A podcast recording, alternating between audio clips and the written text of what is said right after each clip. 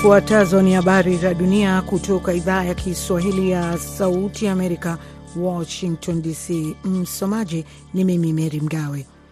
Mapigano kati ya Hamas na Israel yameanza tena huko Gaza, jeshi la ulinzi la Israel limesema Ijumaa. Kuanza tena kwa mapigano, IDF imesema kunafuatia Hamas kukiuka makubaliano ya muda na kundi hilo la wanamgambo kufanya shambulizi la roketi dhidi ya Israel. IDF imesema kwenye mtandao wa kijamii wa X ambao zamani ulijulikana kama Twitter kwamba imefanikiwa kuzuia mashambulizi ya roketi kutoka Gaza. Hakuna madai ya mara moja ya kuwajibika kutoka kwa Hamas kwa shambulio hilo la roketi. Baba Mtakatifu alitoa wito wa kuanzishwa upya mshikamano na wale wanaoathiriwa na virusi vya ukimwi ili kuhakikisha huduma kwa wale walio katika maeneo masikini zaidi duniani. Akizungumza na hadhira yake, Francis alisema siku ya ukimwi duniani ni siku muhimu ya kuwakumbuka watu walioathirika na virusi hivyo. Katika baadhi ya maeneo duniani hakuna upatikanaji wa huduma muhimu, alieleza. UNAIDS, programu ya Umoja wa Mataifa kuhusu VVU na ukimwi yenye makao yake mjini Geneva, ilisema Jumatatu kwamba janga la COVID-19 lilikuwa likipunguza mapambano na ukimwi katika maeneo mengi na huduma kwa watu wanaotumia dawa za VVU zilitatizwa katika asilimia 65 ya nchi 130 zilizofanyiwa utafiti. Mahakama ya kikatiba ya Madagaskar siku ya Ijumaa ilimtangaza rais aliye madarakani Andry Rajoelina kuwa mshindi wa uchaguzi wa mwezi uliopita na hivyo kumpa muhula mwingine watatu. Rajoelina alipata asilimia 58 na nukta 96 ya kura zilizopigwa, mahakama ilisema baada ya kutupilia mbali changamoto mbalimbali zilizowasilishwa dhidi ya matokeo ya awali yaliyotangazwa na tume ya uchaguzi. Andry Rajoelina amechaguliwa kuwa rais wa jamhuri ya Madagaskar na anachukua madaraka yake punde tu atakapoapishwa, alisema Florent Rakotoarisoa, mkuu wa mahakama ya kikatiba. Mojawapo ya changamoto ambazo zilitupiliwa mbali ni pamoja na moja kutoka kwa mshindi wa pili, mbunge Sitenyi Randriana Soloniaiko ambaye alipata asilimia 14.39 ya kura kwa mujibu wa mahakama. Unaendelea kusikiliza habari za dunia kutoka idhaa ya Kiswahili ya Sauti ya Amerika, Washington DC.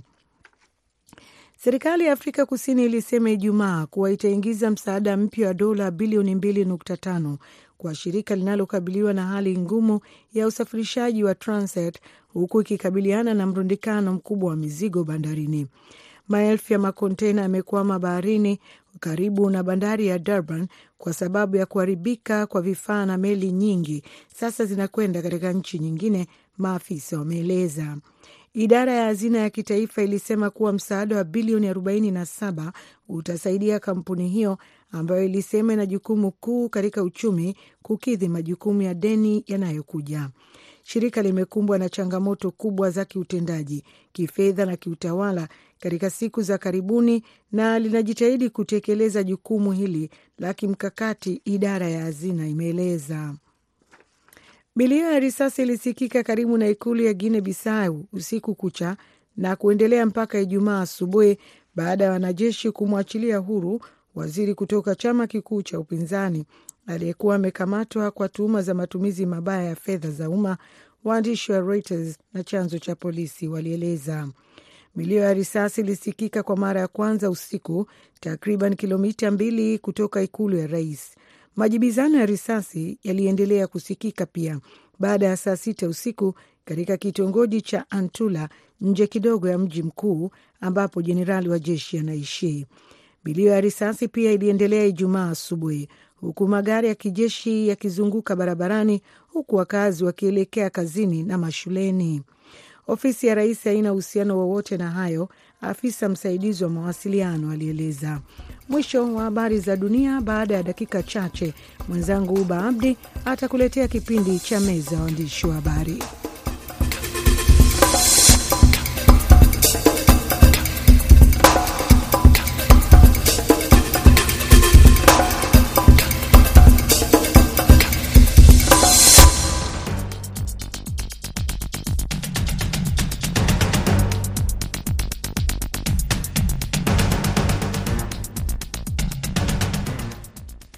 Nam, hii ni idhaa ya Kiswahili ya Sauti ya Amerika kutoka hapa Washington DC. Karibu kwenye meza ya waandishi wa habari ambapo tunazungumzia matukio muhimu ya wiki.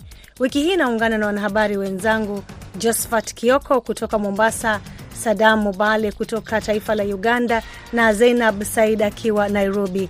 Mimi ni Huba Abdi na kwenye meza ya mazungumzo leo tunaangazia mkutano wa COP 28 wa Umoja wa Mataifa kuhusu hali ya hewa ulioanza katika mji wa Dubai, suala la Somalia kujiunga na EAC na spika wa bunge la kitaifa nchini Kenya Moses Wetangula amepinga marufuku mavazi yasiyo rasmi ndani ya eneo la bunge.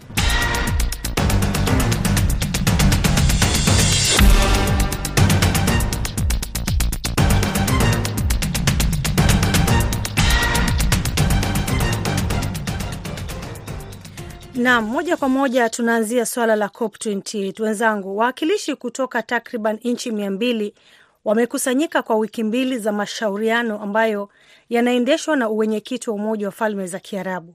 Rais wa mazungumzo ya COP 28 katika taifa hilo la Umoja wa Falme za Kiarabu lenye utajiri wa mafuta amesema kwamba jukumu la vyanzo vya asili vya nishati ni lazima lijumuishwe katika makubaliano kwenye meza ya Umoja wa Mataifa ya hali ya hewa lakini kuna mashaka kuhusu nchi yenye utajiri wa mafuta ikiwa itakwenda mbali kiasi gani kusaidia kumaliza mzozo wa hali ya hewa unaosukumwa kwa kiasi kikubwa na matumizi ya vyanzo vya asili vya nishati ikiwemo makaa ya mawe na mafuta ya gesi. Kioko mwenzangu, ukiwa uh, sehemu za Mombasa, mwaka jana kulikuwa na COP 27 na mambo mengi yalijadiliwa kwenye mkutano huo ikiwemo jinsi ya kutafuta suluhu, lakini mkutano unaanza huku wataalamu wa hali ya hewa wakisema kwamba dunia imekuwa na joto jingi tangu mkutano wa mwaka jana uliofanyika nchini Misri. Mtazamo wako kama mwandishi, mikutano ni ya mazungumzo bila utekelezaji au kwa nini wanashindwa kukabili mabadiliko ya hali ya hewa?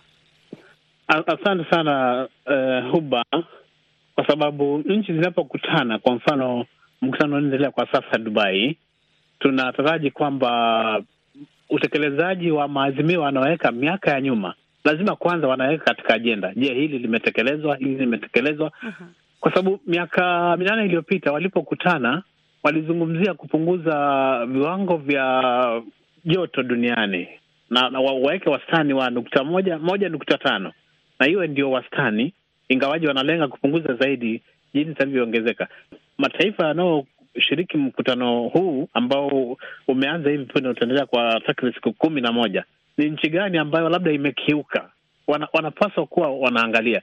Lakini nadhani na kwa kiwango kimoja kuna nchi zinatii na kwa kiwango kingine mpaka wafanye mikutano ili kukumbushana, wewe tangu tuazimie hili umekiuka hili, na wewe unastahili kuongeza hili.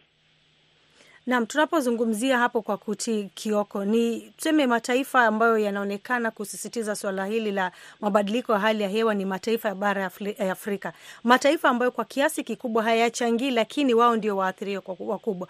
Kwa hivyo, labda mtazamo wako kama mwandishi, mambo gani ungependa yajadiliwe na yewe kwamba atu COP 28 inapokamilika, haya ndio baadhi ya mambo ambayo yalitimizwa baada ya COP 27? Kwa sababu Afrika kweli imewakilishwa katika mkutano huu wa Dubai COP 28. Siku tatu zilizopita, hata kabla mkutano uende kuzinduliwa rasmi, kubwa sana umechapishwa na wanaharakati wa mazingira na wakaambia viongozi wa Afrika mjihami kwenda kutetea bara la Afrika kwamba wao ni waathiriwa wakubwa, na nchi ambazo zinahusika na uchafuzi wa mazingira, joto likipanda namna hiyo, kiwango cha kaboni kinazidi kuongezeka, nayo ili hali Afrika haihusiki, wao wakubali kwamba Afrika inastahili kupata hewa safi na haihusishi moja kwa moja. Kwa hivyo mambo u, u, u, u, mataifa yanayotengeneza gesi yakubali kwamba yamekuwa yakifanya makosa, na huu ni wakati wa Afrika sasa kusimama, waseme sisi mazingira yetu yabaki ya salama. Mm-hmm. Nam ni kuje kwako Sadamu, ukiwa Uganda, athari za mabadiliko ya hali ya hewa yameathiri vipi taifa hilo, na kama mwandishi, changamoto zipi ambazo hazijaangaziwa hasa kuhusiana na mabadiliko ya hali ya hewa? Naam, asanti sana Huba, na jinsi ulivyosema na vile jinsi mwenzangu alivyojadili hapo awali ni kwamba kwa kweli swala la uh, mabadiliko ya hali ya hewa ni swala ambalo kwa kweli linaathiri uh, nchi nyingi tu mkiwemo na uh, nchi ya Uganda pia. Ukiangalia kwanza hapo hapo nyuma uh, uh, shirika la afya duniani yani WHO uh, lili lilichagua lili, lili Kampala kama baadhi ya vijiji uh, baadhi ya mji samahani, miji ambayo iko na uh, iko na kiwango kikubwa cha hewa chafu, yani uh, kulingana na vile utafiti na kulingana na ile hewa ambayo watu wanafaa uh, kuipata, ilipatikana kwamba uh, kiwango cha uchafu wa hewa katika jiji kuu la Kampala ni, ni, ni mara tano ni, ni kutoka mara tano hadi saba kulingana na ile hewa ambayo inatakiwa i, iwe katika miji, na ni jambo tu ambalo jinsi ulivyosema, ni jambo ambalo kidogo bado ni tatizo, miaka naenda miaka rudi.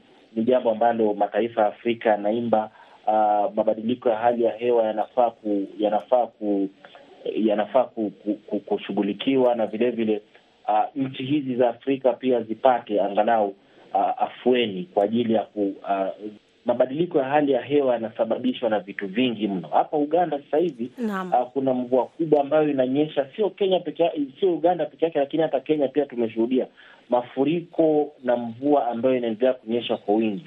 Sasa hapa Uganda utakuta kwamba uh, baadhi ya asili, zaidi ya asilimia themanini za vinamasi vimeharibiwa, na sasa hivyo maji yakiendelea kunyesha, ndio utakuta kwamba miji inajaa maji na watu wana, na, na watu hupoteza kupoteza maisha. Sasa mi nafikiria kwamba isiwe tu kuzungumza wanavyokwenda kule kuzungumza. Mi nafikiri kwamba viongozi wa Afrika viongozi wa Afrika wana uwezo wa kuhamasisha wa kuhamasisha wananchi wa, wa, sio kwenda tu ku, sio kwenda tu kuhudhuria zile uh, kongamano, lakini wenye, we, we, viongozi wenyewe hawajafanya la kutosha kuhakikisha kwamba huku kwao ama katika nchi zao za kinyumbani naam, uh, uharibifu wa mazingira unahifadhiwa. Naam, asante sana Sadam. Zainab, mafuriko yanayoshuhudiwa Afrika Mashariki kama alivyogusia mwenzetu Sadam, wakuu na washikadau wakiwa Dubai kujadili jinsi ya kuleta suluhu. Mikutano yanafanyika kwenye ofisi, lakini wengi wanaoelewa vyema ni kwamba katika hizi sehemu ambazo kuna hatari mabadiliko ya hewa ni sehemu ambazo kuna wananchi ambao kipato chao pia kiko chini. Je, uh, mtazamo wako swala zima la mkutano wa COP kwa vyovyote vile kuna uwezekano ambao unaweza kuletwa karibu na yule mwananchi wa chini kabisa ambaye anaathirika na mabadiliko ya hali ya hewa. Maanake tunakuwa na mikutano hizi katika sehemu ambazo uh, mataifa yao hayajaathirika zaidi. Je, uh, pia ni wakati ya kuleta hizi mikutano kwa, kwa wananchi ambao ndio wanaoathirika zaidi? Naam, shukran sana Huba. Kama ulivyotaja, kweli mabadiliko ya tabia nchi ama anga yanaonekana zaidi na wanaoathirika zaidi pengine ni mataifa ya kutoka bara Afrika. Kama tunavyoona kwa sasa hivi, Kenya kuna baadhi ya miji kama vile kaskazini mwa taifa, Somalia tumeona uh, idadi ya wale ambao wanahitaji msaada inazidi kuongezeka. Sasa mazungumzo haya pengine uh, hatutasema kwamba yanaweza kaletwa katika mataifa hayo, lakini ni wale viongozi ambao sisi kama wananchi tunawachagua, tunawapa jukumu la kutuwakilisha sisi, wakifika katika mikutano kama ile wanawakilisha ama wanazungumza ama wanakuwa katika meza ya majadiliano na kuweza kuwasilisha maswala ambayo yanatukumba sisi kama wenyeji wa mataifa haya kwa ukaribu.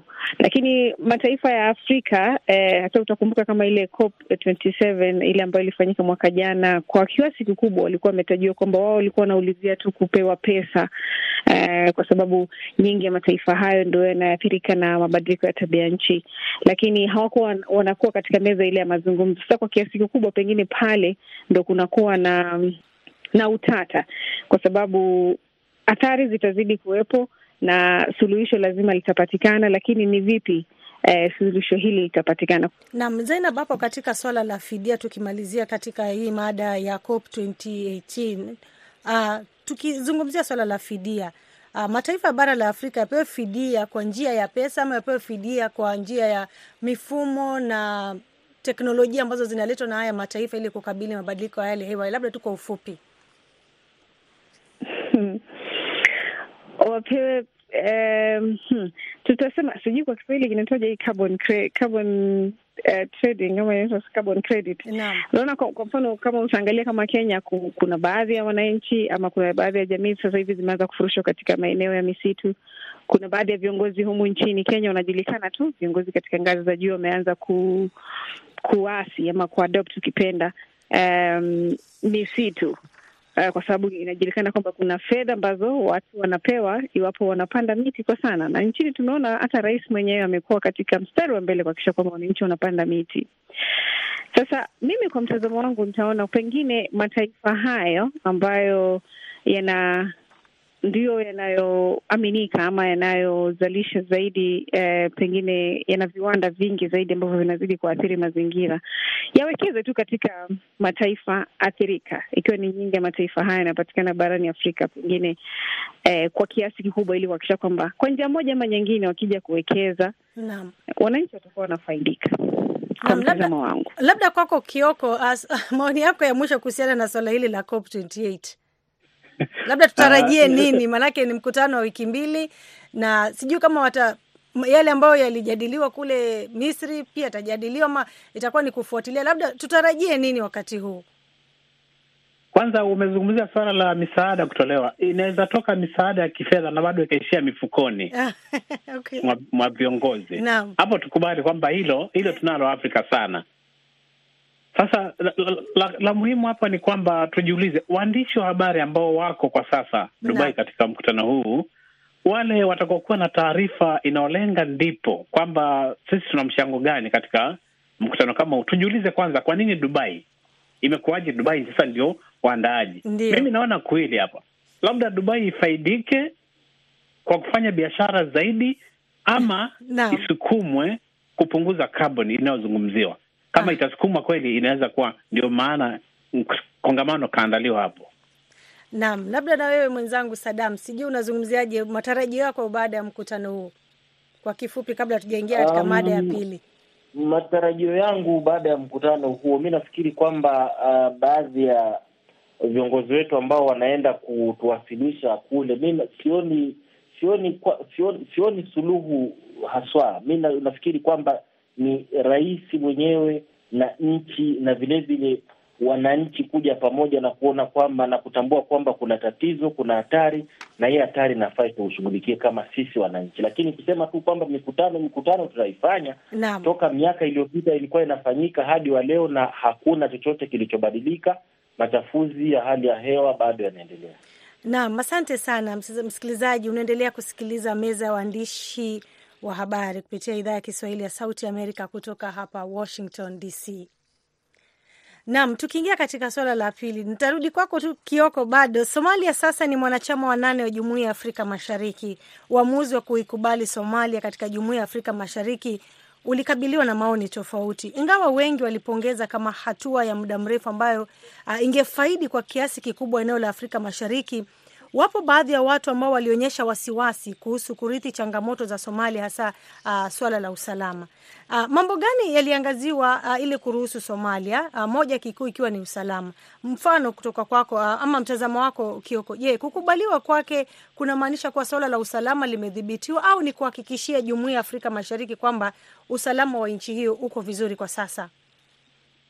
Kwanza, Somalia yenyewe kujiunga na jumuiya hii ni faida kwa EAC kwa sababu um, inatoa sasa nafasi kubwa ya, ya, ya kibiashara.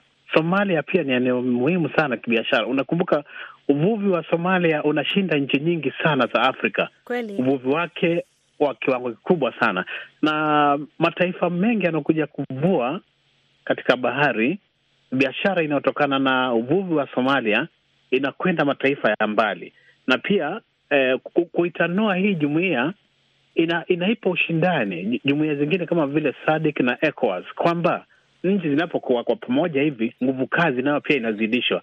Sasa hapo Somalia, kwa sababu ya hilo la usalama, kwanza kigezo muhimu sana ni huo usalama.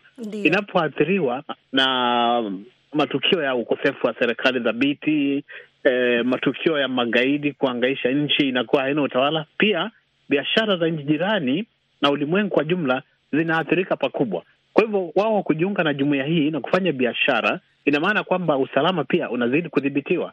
Maoni yangu ni hayo, na waandishi wa habari wako macho kabisa kuona kwamba Naam. Somalia imetegemea sana nchi jirani kupewa msaada wa kiutawala, ku- ku- kuunda bunge jipya, baraza mawaziri. Sasa hii inawaleta karibu zaidi na kuanza kujitegemea. Naam, Sadamu, umeangazia wafanyabiashara na hata wakazi wa Uganda kuhusu swala la Somalia kujiunga na Jumuiya ya Afrika Mashariki. Kama mwandishi, ipi kikuu inajitokeza kwa wakazi wa Uganda kuhusu Somalia, na kama mwandishi vilevile, Somalia kujiunga imechelewa au ndio wakati mwafaka? Naam, uh, jinsi mwenzangu alivyosema ni kweli kwamba Somalia pia itatupatia fursa ya kibiashara, lakini uh, kwangu mimi naona kwamba um, kuna baadhi ya vitu ambavyo uh, kanda ya Afrika Mashariki ilikuwa bado haijavishughulikia. Haswa hilo swala la usalama ni swala ni changamoto kubwa sana, manake hakuna mwanabiashara ambaye atataka kuwekeza katika nchi ambaye anajua kesho au kesho kutwa vita vitaanza, labda atapigwa risasi, labda kutakuwa na mzozo, alafu uh, mali aliyowekeza iwe imeathiriwa. So mi nafikiri kwamba kweli uh, ingawa Somalia imejiunga nasi ni jambo zuri, lakini kuna baadhi ya vitu ambavyo kama kanda ya Afrika Mashariki inafaa izishughulikie izishughulikie. Ukienda nchi jirani ya DRC, DRC bado sasa hivi ina changamoto ya kiusalama. Hilo tatizo bado halijashughulikiwa. Ah, sasa bado haujatatiza haujatatua tatizo la DRC. Haya, Sudan Kusini pia iko pale, bado iko na tatizo la kiusalama, tatizo la kisiasa. Naam. Haya, Sudan Kusini bado unashughulikia una, una, una Sudan Kusini na DRC. Sasa tena Somalia ndio hii imeshakuja nchi ya tatu. Ni matatizo ambayo mi naona bado tunayarithi, lakini pia jambo la la mwisho na ni muhimu zaidi Ndiyo. ni jambo la lugha. Lugha ni ni chanzo na ni nguzo ya, ya, ya, ya ya umoja. Sasa sijui ni lugha gani ambayo nitaitumia kwa wenzetu wa Somalia, manake sidhani kama uh, Kenya uh, Uganda, kwa sababu Uganda Tanzania, sababu ukiangazia hizi nchi zingine za Afrika Mashariki, kwa mfano Uganda, kuna Kiswahili ambacho kuna Kiswahili, lakini pia kuna ile lugha ya Kibantu ambayo kidogo kuna kule kusikilizana. Ah, Tanzania vile vile Kiswahili angalau kipo DRC, lakini sasa Somalia ni tatizo. Sijui jinsi uh, uh, nchi za Afrika Mashariki zitafanya, lakini swala la lugha ni swala muhimu sana na ni nguzo katika muungano wote. Na mtazamo wako Zainab, wafanya biashara wamekubali swala hili, lakini kuna changamoto kama vile kuingia mataifa jirani. Kuna hili swala la visa. Je, linaweza kuwa kigezo kikuu kwa wafanya biashara? Na mtazamo wako, EAC inaweza kufanya nini kuhakikisha kuna ile mtiririko wa wafanya biashara bila kuwa na tatizo lolote kuingia katika taifa uh, moja hadi nyingine? Tayari Sadamu amesema kuna uh, tatizo la lugha ambayo anaona ni kikuu sana kwa hizi nchi uh, kujaribu kufanya biashara. Uh, uba mimi mm, kwa mtizamo wangu nitasema kwamba swala hilo litakuwa ni kikwazo. Utaona kwamba Kenya, Uganda na Rwanda wamejaribu kutoa hivyo vigezo vya visa, lakini Tanzania, uh, Burundi na sasa Somalia ambayo imejiunga uh, na Sudan Kusini bado. Sasa kwanza, kwa mfano ukiangalia Kenya, kuna wakati mazungumzo ya kuondoa ule ile mpaka kati ya kuna ile kizuizi kati ya mpaka wa Kenya na Somalia yalikuwa yameanza, lakini yakasitishwa kutokana na kuongezeka kwa mashambulizi katika eneo la kaskazini mwa taifa. Sasa sijui kama Uh, haya yote yaliangaziwa, hasa suala la usalama. Kuna lile kundi la wanamgambo la Alshababu ambalo linakuwa katika maeneo haya na linazidi kufanya mashambulizi na iwapo kutakuwa na mazungumzo haya ya kuondoa visa, basi suala la usalama pia hauwezi liacha nje, maanake hakuna yule mfanya biashara ambaye atataka kuingia katika taifa ambalo pengine hajahakikishiwa usalama wake. Sasa haya ni mambo ambayo mi nadhania, kwa mtazamo wangu, bado yatazidi kuwa kikwazo na pengine eh, ukanda huu wa Afrika Mashariki, pengine wale ambao wanahusika watakuwa wana wameliangazia kwa kina, kama lilikuwa ni miongoni mwa mambo ambayo walikuwa wanaangazia. Na ni jambo tu la kusubiriwa kuona ni vipi na changamoto hiyo itaweza kutatuliwa kuruhusu ili kuruhusu eh, wafanye biashara kuweza kuzunguka katika mataifa haya na kufanya biashara na hata pia muhimu zaidi kuwekeza katika juhudi za kuimarisha tu biashara katika na kukuza uchumi wa ukanda. Nam, asante Zainab, lakini labda kabla sija kuachilia uondoke, nataka tuzungumzie hili swala la bunge la kitaifa pale Kenya kuhusu mavazi. Nafahamu kwamba spika wa bunge la kitaifa uh, Moses Wetangula amepiga ile marufuku mavazi yasiyo rasmi ndani ya eneo la bunge. Uh, swala hili Mhm. limekuja vipi na kwa nini sasa linakuwa gumzo nchini Kenya? Uh, kusema kweli, kwa mtazamo wangu mimi kama Zainab nilifikiria kaunda ni vazi ambalo uh, ni rasmi. Ukiangalia kwa mfano kama taifa la Tanzania, kuna yule alikuwa ni mwimbaji mwanafaa Mwanafema anaitwa mwanafaa, jamani, nitakuwa nimekosea jina hapo. Ni vazi ambalo anapenda kulivaa sana na anakuwa nalo mpaka bungeni, katika akienda katika vikao.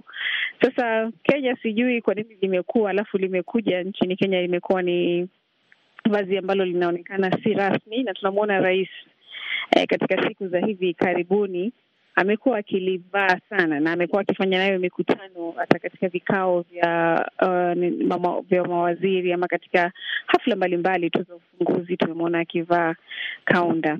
Sasa sijui imefikia wapi ikawa kwamba si si rasmi, na kuna wale ambao wanaoji kwamba bado tuko katika ukoloni, maanake wanahisi kwamba kuvalia ile suti eh, tai, koti eh, ni vazi ambalo ni la kikoloni.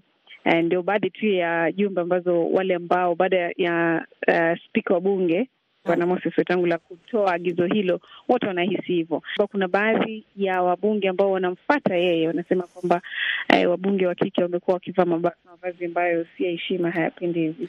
Naam, Zainab, nikukatisha ili nipatie muda Sadam na Kioko na wao watupatie maoni yao. Ah, Sadam, kwa mtazamo wako, Kenya inasema kwamba kuwe na mavazi rasmi katika jengo la bunge kwa wabunge. Naam, uh, mi nafikiri kwamba uh, jinsi alivyosema mwenzangu, ukoloni mamboleo kwa kweli ni tatizo na ni bado ni jambo ambalo naona uh, uh, nchi nyingi sana za Afrika bado uh, zimekwamia, lakini pia kuna tu baadhi ya nchi manake uh, tukienda kwa wale wenzetu wa wa, wa su, kama sijakosea ni Iswatini. Iswatini ukiangalia mavazi yao kidogo uh, kwa sisi ambao tumezoea kuvaa nguo na kuji, uh, ku, ku, ku, ku, ku, kufunika viungo vyote vya mwili uta- utapigwa kidogo na butwa uh, kwa sababu kule mavazi yao kidogo ni uh, hayafuniki viungo vyote vya mwili so na na ni, na, ni vazi ambalo uh, wao wako sawa nalo na wamelikubalia kuvaa ki- kivile. Mi nafikiri kwamba uh, mavazi, jambo la mavazi ni jambo ambalo uh, sisi kama watu wa Afrika, sisi kama watu uh, utamaduni wetu wa Afrika unge ungesababisha ni jinsi gani tunafaa kuvaa. Sidhani kwamba kuwe na vazi rasmi uh, bara sijui tuvae hiji tuvae. Mi nafikiri kwamba uh, kama vazi lolote ambalo linawakilisha Uafrika, nafikiri lingekuwa vazi bora kuliko kusema kwamba tuvae aina fulani ya mavazi. Mi nafikiri kwamba huu ni ukoloni mambo leo na ni ni jambo la kusikitisha kwamba bunge la Kenya limefanya hivi. Na upande wako Kioko, mtazamo wako kuhusiana na swala hili ambalo limezua gumzo nchini Kenya? Na, kwa sababu tuko na Sadamu hapa, wasije bunge la Kampala nalo Uganda likafata lika, lika mtindo huo, mara tusikia wameondoa kofia inayofanana na ya Rais Museveni lakini spika wa bunge la Kenya nikimnukuu, amesema watangulizi wangu wamekuwa hawana tatizo na kaunda, lakini mimi nachukua mkondo tofauti, kwa sababu wabunge wameanza kuweka mitindo tofauti tofauti na eh, kaunda suti iliyofahamika na watu mitandaoni kweli wameuliza wame, wame, maswali sana. Kwa nini kaunda suti? Kwa nini wanawake skati zi isipande juu ya goti? Na mitandao imenukuu mengi sana, wameonyesha picha ya Rais Ruto akivalia kaunda suit, wanalinganisha na kilichosemwa katika bunge no. na la mno zaidi, Wakenya kunao wanaosema kwa nini bunge linajadili mambo ambayo hayana faida moja kwa moja kwa mwananchi. Kwa nini waache miswada inayofaidisha wananchi na kurukeli la mavazi? Hilo limeulizwa sana, lakini la, mno zaidi ni kwamba counter suit wameambiwa wavae nchi ya bunge watakavyo. Naam, asanteni sana wenzangu kutoka Mombasa, Nairobi na vilevile vile taifa la Uganda. Nimekuwa na Sadam na vilevile vile Kioko na Zainab, na hapo ndipo tunakamilisha meza ya waandishi wa habari kutoka hapa Washington DC. Nawashukuru wote walioshiriki kwenye meza ya waandishi hivi leo kutoka Washington DC. Uh, jina langu ni Huba Abdi. Kila la heri popote ulipo.